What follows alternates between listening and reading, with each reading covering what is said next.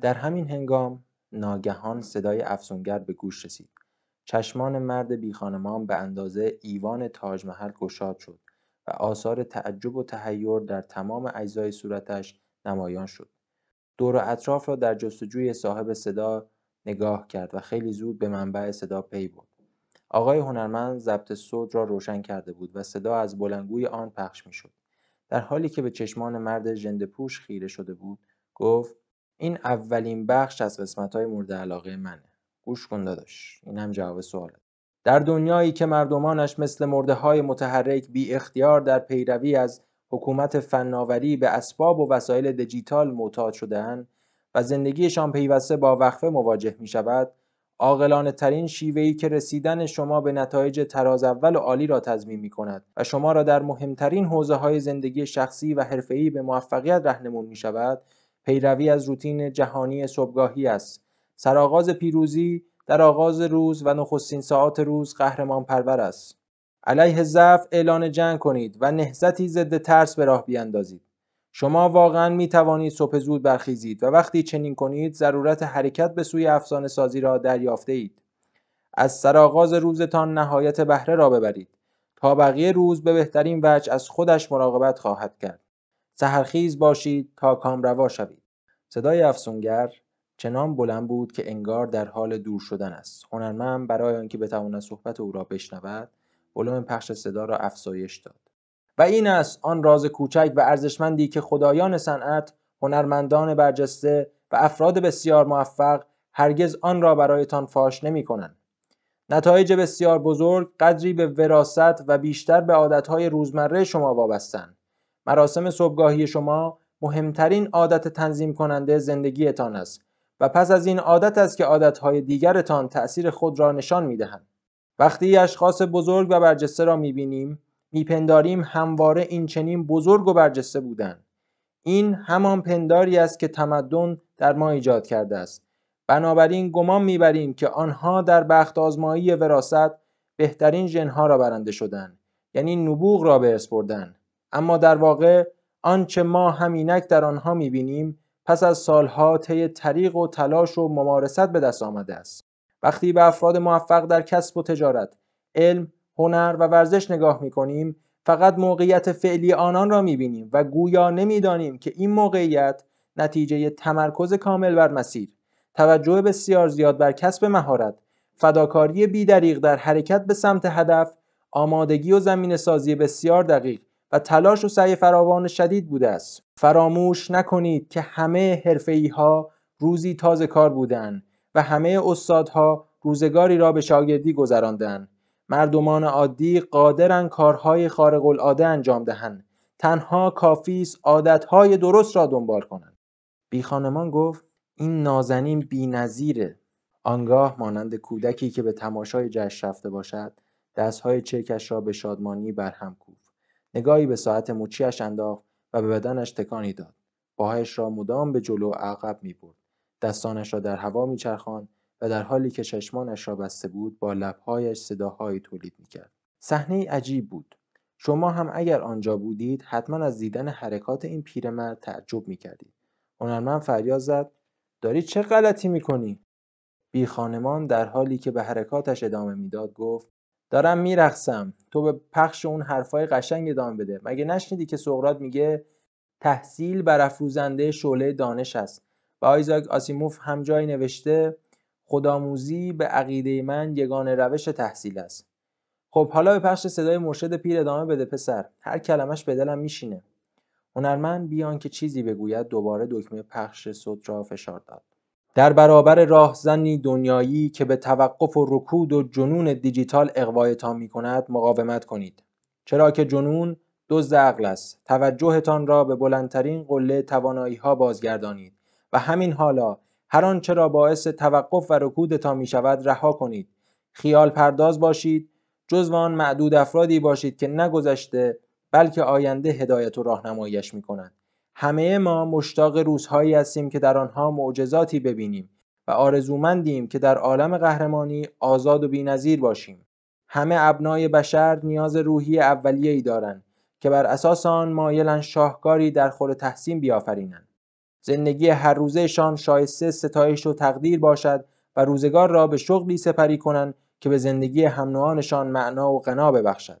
توماس کمبل شاعر این مفهوم را به زیبایی تمام در یک جمله خلاصه کرده است: کسی که در قلب‌ها زنده است هرگز نخواهد مرد. همه ما ساخته شده ایم که تاریخ ساز شویم، البته هر یک به روش خودمان.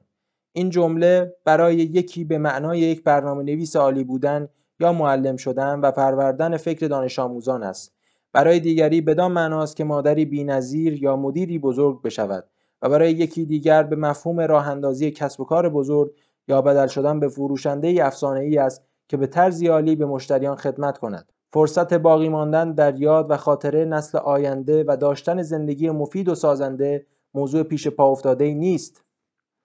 حقیقت زندگی همین است، اما فقط عده کمی راز تمرینات صبحگاهی را کشف کردند و به شرایط صلاحیت سازی که دستیابی به نتایج بزرگ را تضمین می‌کنند آگاهی یافتند.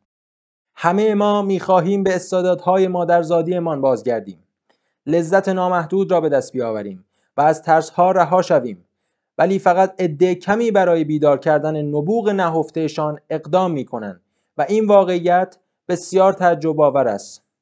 موافقید؟ و البته که بسیار اندوهبار است. اغلب ما انسان‌ها بر اثر خواب هیپنوتیزمی جوهر وجودیمان را نمی‌بینیم.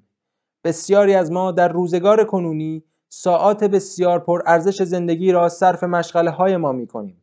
به دنبال اهداف خرد و بی‌ارزش می‌رویم و به سرگرمی‌های بیهوده مشغول می‌شویم. بدین ترتیب از اصل زندگی غافل می‌مانیم. این طرز زندگی هیچ نتیجه‌ای جز دلشکستگی به بار نمی‌آورد. هدف از گذراندن بهترین اوقات صبح و سپری کردن روزهای مفید و پروار در جهت بالا رفتن از شیب قله‌ها چیست؟ خصوصا وقتی که به دوران سستی و خستگی رسیدید، تازه بفهمید به اشتباه از آنها صعود کرده اید. این وضعیت غم‌انگیز است. در این لحظه خانم کارآفرین لب به سخن گشود و با لحنی پر احساستر از لحظات قبل گفت: این یه تیکه واقعا وصف حال من بود. من کاملا به فناوری وابسته شدم، نمیتونم حتی لحظه ارتباطم رو باهاش قطع کنم. اولین حرکت صبح و آخرین حرکت شبم چک کردن فضای مجازیه.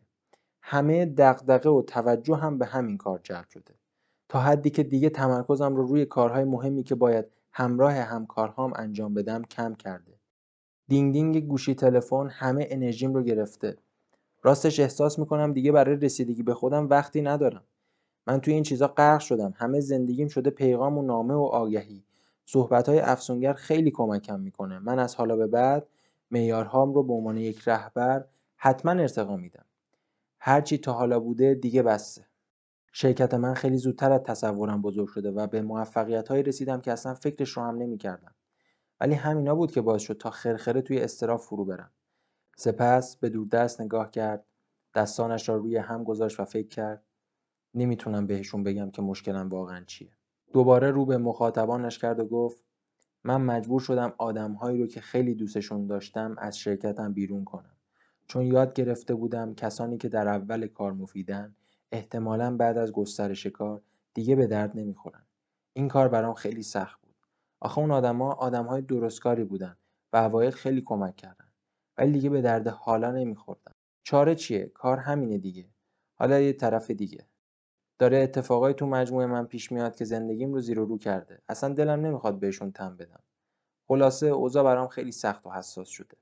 مرد بی خانمان رو به خانم کرد و گفت: خب درباره ارتقای معیارهای رهبری باید بگم رهبر باید کاری کنه تا حتی مخالفانش باورش کنن، ضعفا به ضعفشون غلبه کنن و به ناامیدها امیدواری بده. اما باید توجه داشته باشی که این اتفاق خواه ناخواه بخش طبیعی هر کسب و کاریه، چون اونا همزمان با بزرگ شدن کار بزرگ نمیشن. درسته که سفرت رو با اونا شروع کردی، ولی اونا بیشتر از اونی که بلد بودن یاد نگرفتن و ابتکاری نداشتن. و همین دلیل هم در بهبود کارها نقشی نداشتن. خلاصه دیگه نمیتونستن پا به پای تو جلو بیان. اگه نگهشون می‌داشتی حرکتت رو کم می‌کردن. آخرش هم خودت رو بابت خرابکاری‌ها مقصر می‌دونن. میخوام بگم که در واقع تو بهشون لطف کردی. خانم کارآفرین و آقای هنرمند در این لحظه به اوج حیرت رسیده بودند. زیرا آن مرد غریبه درباره شیوه‌های قدرتمند و عالی مدیریت و کار گروهی و نقش آن در موفقیت تجارت صحبت می‌کرد. کارآفرین گفت: آه دقیقاً، خب ما مجبور بودیم اونا رو کنار بذاریم. اونا بیشتر از اون نمیتونستن نتایجی رو که بابتش حقوق میگرفتن حاصل کنن. بعد از اون ماجرا خیلی شبها ساعت دو خیس عرق از خواب میپریدم. حالا فکر میکنم شاید اون راننده مسابقات فرمول یک ماریو آندرتی رو میگم.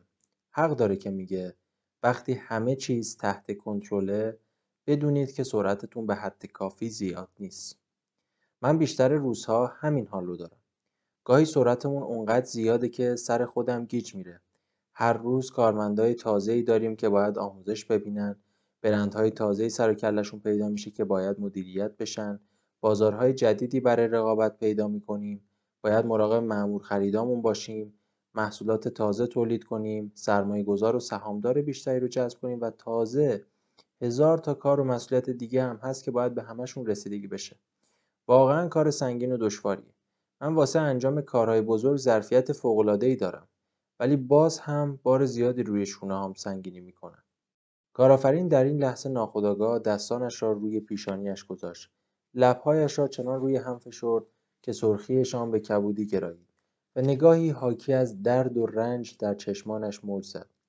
او فشار زیادی را تحمل میکرد.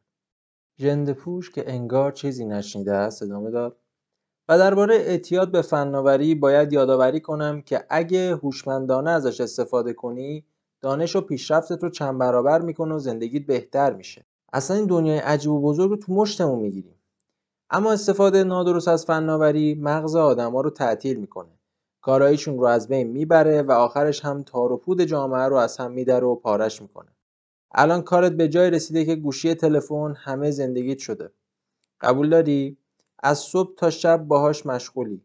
خب حالا بریم سراغ فشارهایی که ازش صحبت میکنیم.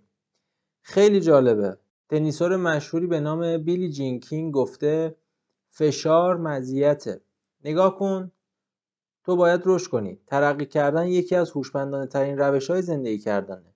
حالا تو این راه هر چالشی که پیش میاد تو رو یه پله بالاتر میبره. رهبر باشی یا کارگر هیچ فرقی نداره، چون کل زندگی آدمیزاد همینی که گفتم. موانع آزمایش‌هایی هستن که برای مشخص شدن اینکه تو چقدر درباره خواسته‌هات جدی هستی و تا چه حد حاضری برای رسیدن به اونها تلاش کنی طراحی شدن. مشکلات فقط به این علت وجود دارن که مشخص کنن آیا ظرفیت و جنبه موفقیت رو داری یا نه.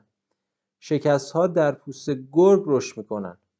تقریبا هیچی توی زندگی از این مهمتر نیست که شخصیت رو پرورش بدی و استعدادات رو به شکوفایی برسونی. تولستوی میگه که همه در فکر تغییر دادن دنیا هستن، ولی هیچ کس به تغییر دادن شخص خودش فکر نمیکنه. وقتی شخصیت بزرگتری شدی خود به خود رهبر بزرگتری هم میشی و بازه کارت هم بیشتر میشه.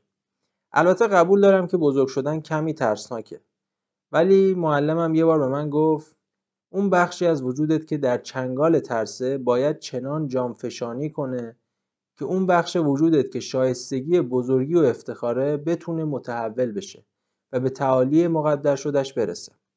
این دقیقاً همون کلماتی بود که اون روز به من یاد داد. عمیق و هول‌انگیزه، مگه نه؟ بی خانمان هنگام بیان این جمله آخر به مهره‌های گردنبندش دست می‌کشید. سپس بیان که منتظر پاسخی از سوی مصاحبانش بماند ادامه داد: استادم اون روز حرفای دیگه‌ای هم زد. اون گفت برای پیدا کردن بهترین خیشتن خود باید از ضعیفترین خیشتن خیش بگذری. این چیزیه که استادم گفت.